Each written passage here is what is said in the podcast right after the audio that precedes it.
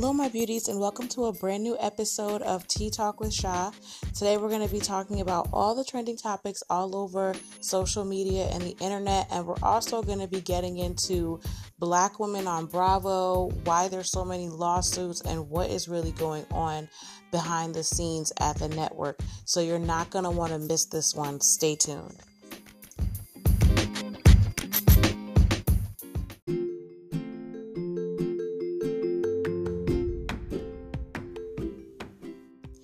This episode has been sponsored in part by Melanin Tresses by Kim K.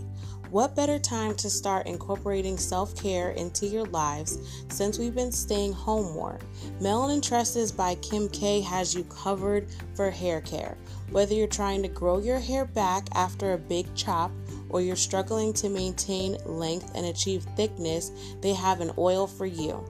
All Melanin Tresses by Kim K products are all natural and handcrafted with you in mind. Their oils and butters are infused with abiotic blends, Jamaican black castor oil, and essential oils. The oils repair and help grow long, thick, healthy hair.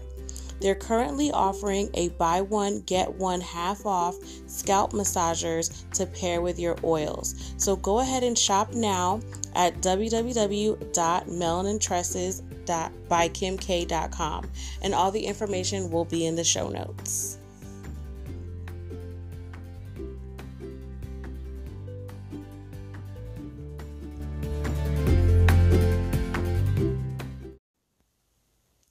Okay, my beauties, let's just hop into these topics. So, the first one Wendy Williams family feud. So, as we all know, Wendy's mom, Miss Shirley, passed away late last year. Um, Wendy was extremely close to her mom, both of her parents, really, and she took her mother's passing very hard. Her brother Tommy took to social media last week and called out his sister, saying that she did not come to their mother's funeral and that he overall she was not concerned with her mother's death and really felt like the family should um configured to her because she was going through a lot with um, her separation and then eventual divorce from her husband of many years. So Wendy went on her platform, her show, and addressed Tommy directly. And she basically said, you know, we're brother and sister in name only and she really feels like it was tasteless for her for him to bring this up that Wendy possibly did not go to her mother's funeral and to make it seem like she was so wrapped up in her own stuff that she didn't go to her mother's funeral. Um, and she just basically addressed it. She didn't explicitly say, No, he lied. I went to my mom's funeral. Um, but, you know, she did have words for Tommy, and the clip is, of course, going viral. So, what I think about it is, I don't know if she went to her mother's funeral or not. I know people grieve in different ways. I understand with everything else that she was going through, especially having dealt with addiction last year, it may have been a major, major, major trigger for her to be at her mother's funeral. And I know that she doesn't want to fall off the wagon and start using again. So, if, you know, she had to not go to her mother's funeral to maintain her sobriety, that could have been one of the reasons why, or she may have decided to have a private memorial. You know, a lot of people go to these events. It's supposed to be family, it's supposed to be private, but she's a public figure. Maybe she just didn't want to fall out in front of everybody like that, knowing that the clips would go viral, you know, however she showed up, however she looked that day. Um, that would be the talk of everybody's um blogs and podcasts and YouTube videos. So she figured she would have a private memorial just so she can grieve and, you know, say goodbye to her mother in her own way. I feel like this is a cheap shot from her brother trying to gain attention, honestly, because I think that with everything that's been going on, Wendy's movie is coming out as well as her tell all biography at the end of the month in a couple weeks. And I truly feel like Tommy wants attention and or he's mad about something that may come out in her movie. Critics have been saying that got the advanced copy of Wendy's biopic that it is juicy, that she is telling all, that they were shocked by her transparency. So there may be something going on with her brother that he doesn't want the people to know about that is in her biopic. So we have to stay tuned. Um, and we have to just look and see what is revealed to see what may be motivating her brother. But I do think it's just a cheap shot for attention. However, she grieved her mother's death is her business. Um, I haven't lost a parent, thank God, but I can only imagine how it feels to lose a parent and then to be judged on how you grieve that loss. So let's just try to keep it respectful, people. Um, moving on to the next topic, Rolling Ray is still being hospitalized. His wig caught fire last week and he now has facial burns and he's going to require surgery. Now, if you don't remember, Rolling Ray is the um, Instagram and I guess YouTube sensation. He rolls around on his uh, wheelchair, he raps, you know, he's he's just he's fun, you know, always giving a little quote, a little rap, a little internet beef, you know, he's he's serving the kids what they want on social media, especially Instagram.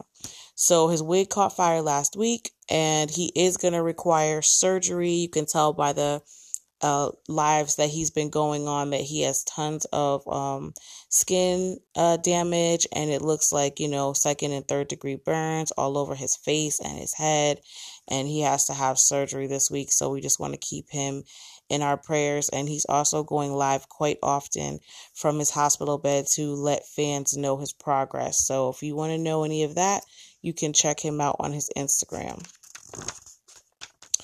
The next topic, YFN Lucci um is denied bail. So also last week, I think on Wednesday, he turned himself in. He was wanted for murder and he turned himself in last week. He had his first virtual court appearance today, and he was denied bond in that court appearance.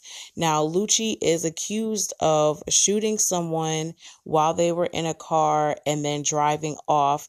A bystander actually stopped their car and held the person until they passed away in their arms. It's a such a tragic story and um you know, allegedly Lucci was there or he was the shooter or he, you know, was with the shooter in the car at the time of this man's death. So there's not that many details about who the man was, what their relationship was, or whatever the situation is, but um, they have definitely denied his bail today. So he will um, be in jail for a little longer until I guess his lawyers can figure out something else as to why he shouldn't have to sit in jail or he can do house arrest until his court date. But, you know, he is wanted for murder. So he may be in jail until his court date. So I guess more um, on that. And of course, this is the boyfriend, on again, off again boyfriend of Reginae Carter.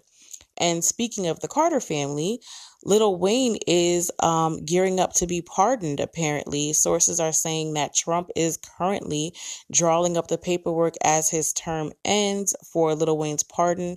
Now, we talked about this a couple weeks ago. Lil Wayne is actually um, on uh he's up for some possession charges again up to uh he's facing a minimum of two years for the weapon possession uh it's a gold plated gun that was found on a private plane there was also drugs and other paraphernalia found on the plane his team copped to that and he couldn't get away with not copping to the gun because i think it was in his personal bag and it's gold. And I think it has his initials on it or something. So it was pretty obvious that the gun was his. So last minute, during the election season, he began to endorse Trump. And everybody kind of wondered why he would do that. Um, he also started selling off his masters and he released um, all of the Carters to streaming platforms. So he's been doing things to kind of stack his money up. So we don't know if a big purchase is about to come. We don't know if he was doing that because he thought he might get jail time and now he needs money to pay the lawyers and take care of his family and do all that stuff while he was in jail. Well, it looks like he may not have to worry about that if Trump makes good on his promise and um, pardons him. I'm not surprised about this in the least. I mean, Lil Wayne has not been an activist ever. Um, he's always made comments about being rich and loving white people and just, you know, just the fact that his being rich puts him in another class, that he's no longer facing the issues that black people face, which is just, uh, that's a whole nother podcast, right? So, yep, we kind of assumed that he was doing it like a tit for tat situation with Trump. And um, with a few hours left, it seems, because the inauguration is the 20th, we were, we're going to see what is going to happen um, as far as Lil Wayne getting this pardon. So we will keep you posted. Uh, still scamming. Prince Donnell and Dana Chanel welcomed their baby boy um, you know, nice and healthy. Everything was good with her child. She went live several times after her labor to promote Curl Bible. And then Prince Donnell used the opportunity of holding his son and sharing his baby with the world to plug their new life insurance business, Jumping Jack Life Insurance you know, I wasn't even going to talk about them again because I really feel like the mini sip covered it all. If you haven't listened to it, it's back towards the beginning of our podcast. It's called Scamming for Christ. It's a mini sip and goes into detail about the scams of Prince Donnell and Dana Chanel. But I will say that knowing that that post would get traction because people want to see the baby and you know all that baby stuff that people love to see they decided to use that opportunity to plug their businesses. So there's really no moment that is sacred to them. Everything is about plugging their businesses. Everything is about continuing to scam people. And i really don't want to get into the details of the scams because it's in the the past episode like i said. But i will say before you invest any kind of money into them, please go and look at some of these YouTube videos. Whether you believe everything they say or whether you don't, at least educate yourself before you give your money away to these people because they are notorious scammers and they will do anything to not work. and that's been proven. So just go ahead and research them before you give them anything and just really look into how they've made their money. Just look into that before you send them more of your hard earned money. So next in the vein of scamming, um, Miss Masika, that's her name, right? Masika uh, from Love and Hip Hop and her new fiance Jamar had a huge, lavish um, engagement party in the middle of a pandemic. And there were reportedly cameras there um, you know, Masika got up and made a huge speech about being in love with Jamar after putting him on hold for 10 years and not wanting to be with him, that she finally gave him a chance to date her and now the two are engaged. She talked about his bond with his, with her daughter and all types of things. Um, this really only added to the suspicion that a lot of people felt for a long time that she is recording a reality show for Zeus. Now, Zeus is a streaming platform that a lot of VH1 stars have kind of flocked to after doing VH1. Chance from Chance and Real is on there. Um, Joseline Hernandez is on there. So, you know, Blac Chyna, a bunch of people, but Blac Chyna's coming back to We, but a bunch of stars that were on VH1 and other, you know, E and other shows, they went over to Zeus. And now it's being rumored that this whole engagement, everything that was going on, was just a storyline for Masika's Zeus show that may be premiering this summer. So I guess we won't know that until, um, you know, we start seeing promos for that. So moving on to the last topic. Speaking of promos, everything's kind of flowing today. You feel the flow? Um, speaking of promos, T.S. Madison, one of my favorites, Aunt Maddie, has finally confirmed that she is indeed a reality star now. Um, she scored a new show called the T.S. Madison Experience, and it's going to be airing March 4th on WeTV. Uh, just a little background if you didn't know, T.S. Madison is a tra- as a trans um, woman, and she's an entertainer. She's a media mogul. She hosts a morning show. She hosts tons of different chat shows. I mean, anything you could think about media wise, she has her hands in it. You know, she's a businesswoman. She used to be an adult star and she still capitalizes off that.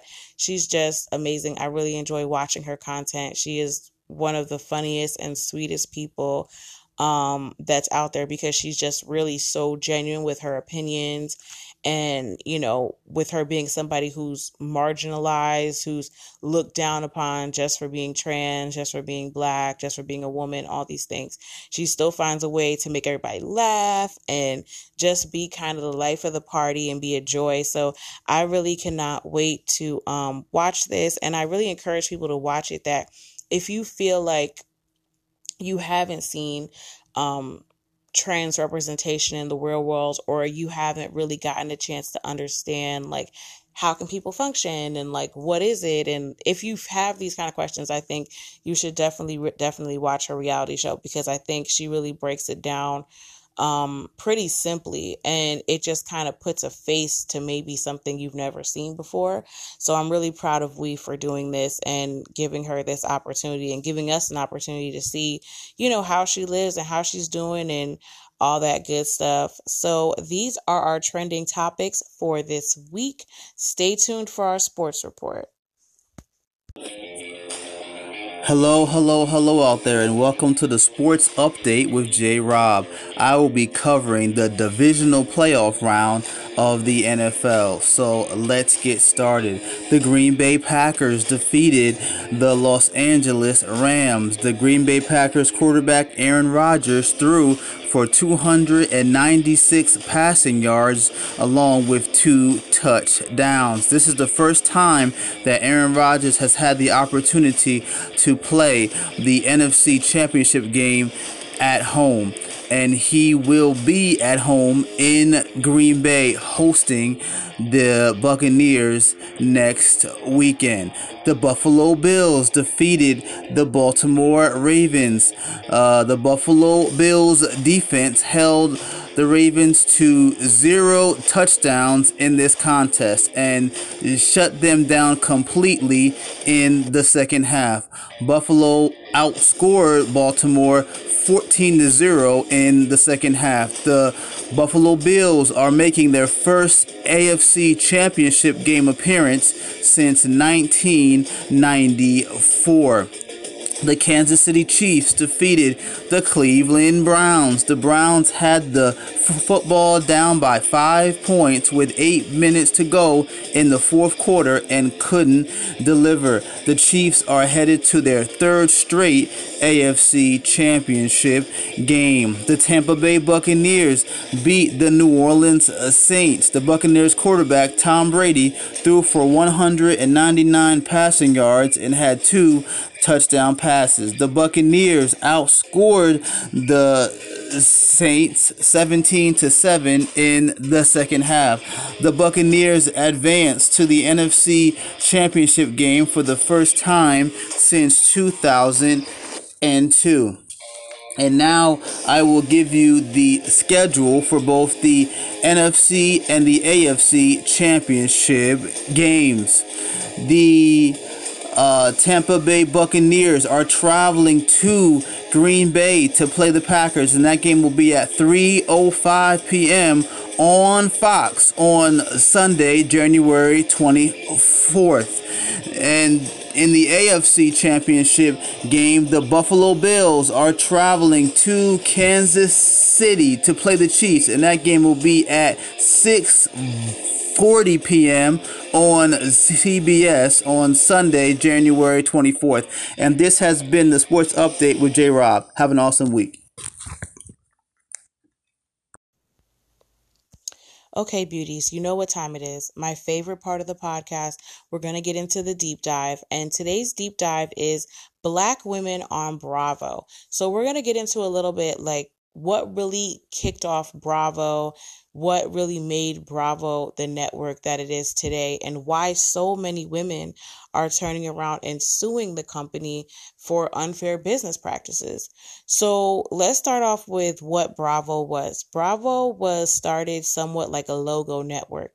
It was supposed to be a network for queer people, you know, gay people, people that wanted to watch something different on TV that was more focused to what they wanted to see on TV.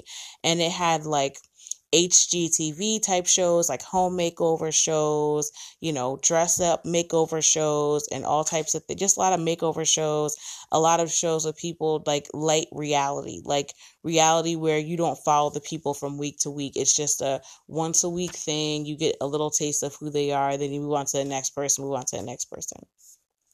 So then Desperate Housewives comes out. So Desperate Housewives in the early 2000s was kind of like a phenomenon starring Eva Longoria, Felicity Huffman, who was just, you know, in all that legal trouble.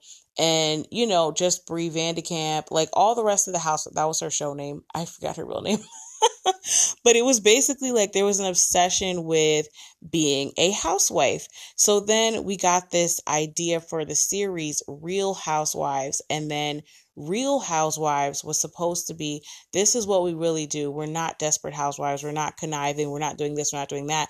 We're actually living this life of opulence. We're actually running around spending all this money with these huge houses and these nice cars, and our kids are decked out in all this designer clothes and all these things. So, Real Housewives was almost like a real, like, the show um, the real lives of the rich and famous for us to kind of get a sense of who they are, fighting with their friends, or whatever else is going on. So, Real Housewives of Orange County actually started off first. So, that was like the flagship. And then soon after that, Nene Leakes brought a demo with her friend at the time, Kim Zolciak, and they both had a lot of money. They both were able to kind of, you know, spend that money on producing a pilot because they really thought that OC is cool, but what we have in Atlanta would definitely be something that people would love, love, love to watch every week. So that's the idea that Nene sold to Bravo, and Andy Cohen jumped on it at the time. I mean, Real Housewives was one of the only franchises at the time that was really bringing in money and bringing in viewership. So, how many episodes can you really film of the same women over and over? They needed to make a Real Housewives in other cities to really make it work. So, Nene dropped the pilot, they approved it, then they started filming. So, the original six or seven women Nene, Kim, Sheree, um, D'Andra Snowden, um, I think Lisa Wu was also in that first season. So the first season was something unlike anything we ever saw. A bunch of rich black women spending money, going out lunching, and doing all the things they were doing in OC. But this was kind of like the black version, the the Atlanta elite version so we watched this show the show was going off and everything like that. So that now that you have a history of the show and kind of where it came from now let's get into what's going on today so recently in a podcast interview with Tamar Braxton, Nene goes into the fact that she wasn't fired from Real Housewives, that she actually left the show on her own terms and she admitted that she wanted to leave the show or she should have left the show a few seasons ago because she just didn't see it for herself anymore. She had been on the show since the beginning. Now they're in season 13. So it's just like an entire situation. So I truly feel like she was just tired of it. And you can really see it on camera that she was absolutely tired of filming with the girls. She didn't want to go on trips anymore. She was just been through so much with each and every person that was on the show to the point where she was like, I just can't do this anymore. And I don't even want to think about it. I just don't want to do it anymore. And she really felt like once you were kind of typecasted as the villain, quote unquote, of your season, it's hard to get out of that. And everybody knows, you know, fights raise ratings, and we'll get into that when we talk about Monique, but they really perpetuate these stereotypes and then they shame the women that are involved in them. And it's kind of a weird trend that Bravo does, and it's also really disturbing when you think about who else is involved. So that was kind of NeNe's story, and now she's done with the show. She has spoke out about boycotting the show that she feels like people shouldn't watch the fake drama or whatever else is going on because um, the reality stars themselves are not be tr- not being treated fairly, and she doesn't feel like that's something that people should be taking part in. So that's another little tidbit. So Mariah Huq of Married to Medicine was not only a cast member, she was an executive producer. Now, the only other time we saw something like this was with Beverly Hills, with Lisa Vanderpump. She was also an executive producer and she still is. She left the show, but she still makes her coin off of the show as an executive producer. I think Mariah also wanted to do this. She's done it in the past. She's left the show for a season or two, but remained executive producer to continue to produce on the show and make money with the show, but just not be on camera.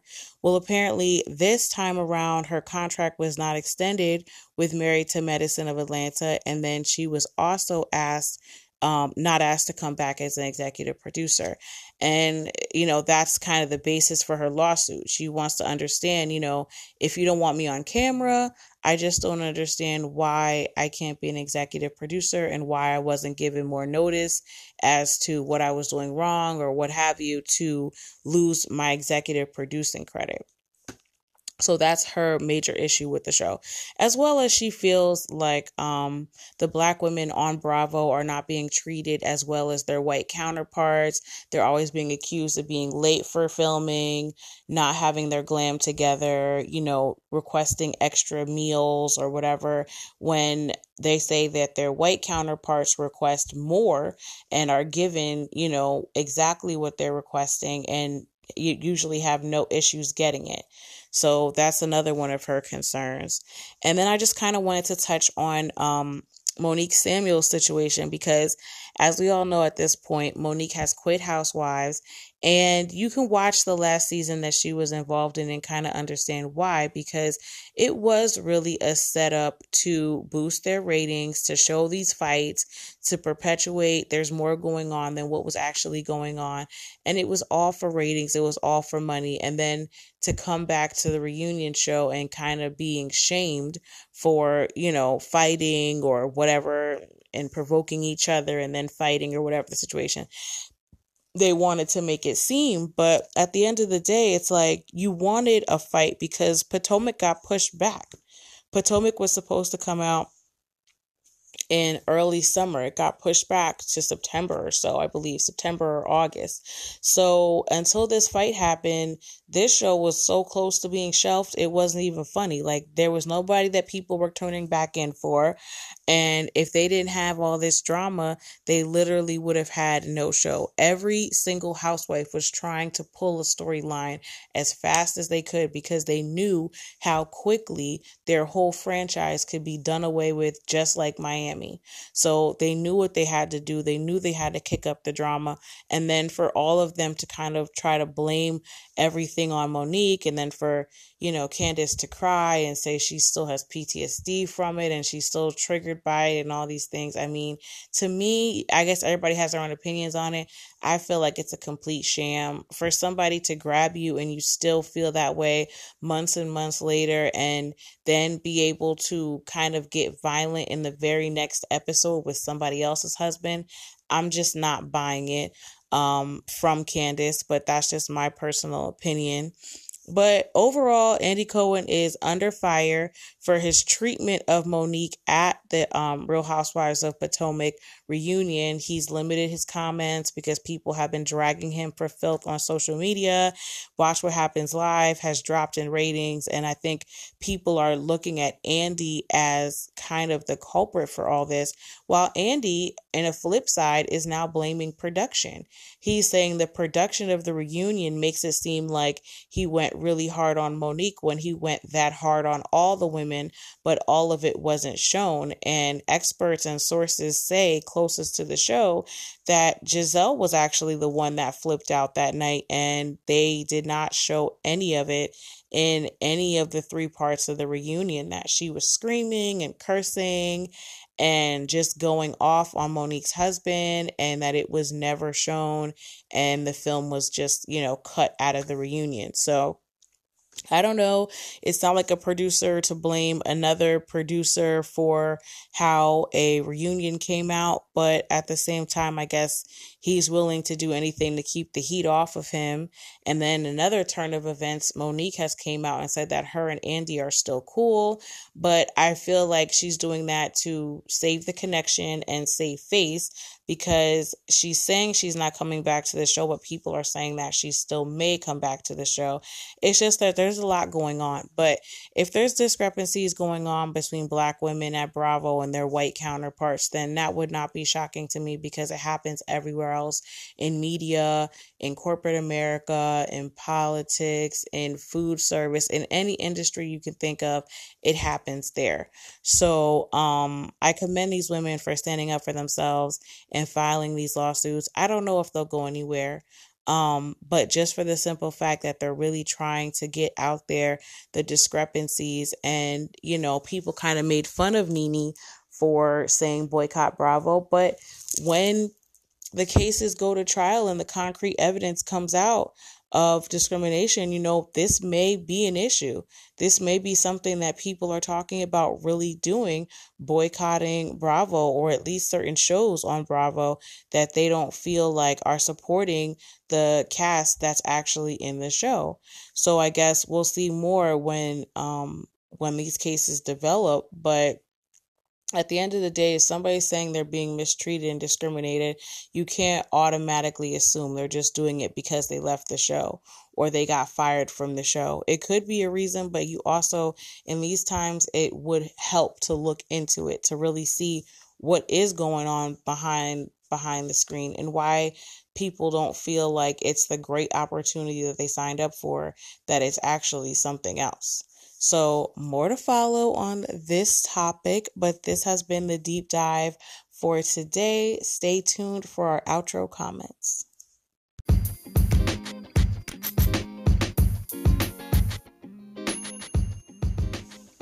Okay, guys, this is my least favorite part of the podcast where I have to say goodbye to you. As always, please support our sponsors. Remember, when you support our sponsors, you support our podcast and arrest the cops that killed Breonna Taylor. We won't stop till she gets the justice that she deserves. Have a beautiful day or night wherever you are, and I love you for listening. Bye.